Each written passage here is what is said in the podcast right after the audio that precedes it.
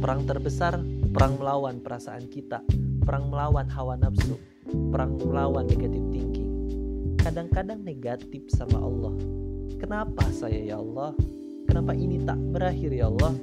Kata Allah, "Hei, asa an takhrahu say'an wa huwa khairul lakum." Boleh jadi kamu gak suka, tapi ini yang terbaik buat kamu. Kamu kan gak tahu kapan kamu wafat. Bukankah kalau saya belum kabulkan, kamu rajin puasa, kamu rajin tahajud, kamu rajin baca Al-Quran. Kamu ke mana aja selama ini mau wafat masih sibuk dunia. Saya pengen yang terbaik untukmu sampai pulang ke akhirat. Dipaksa untuk mendapatkan itu. Kadang-kadang kamu ingin dunia, ini gak bagus.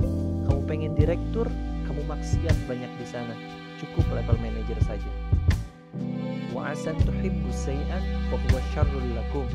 Kadang-kadang yang ideal yang itu tidak bagus kata Allah. Kenapa? Wallahu ya'lamu wa antum la ta'lamun. Karena Allah tahu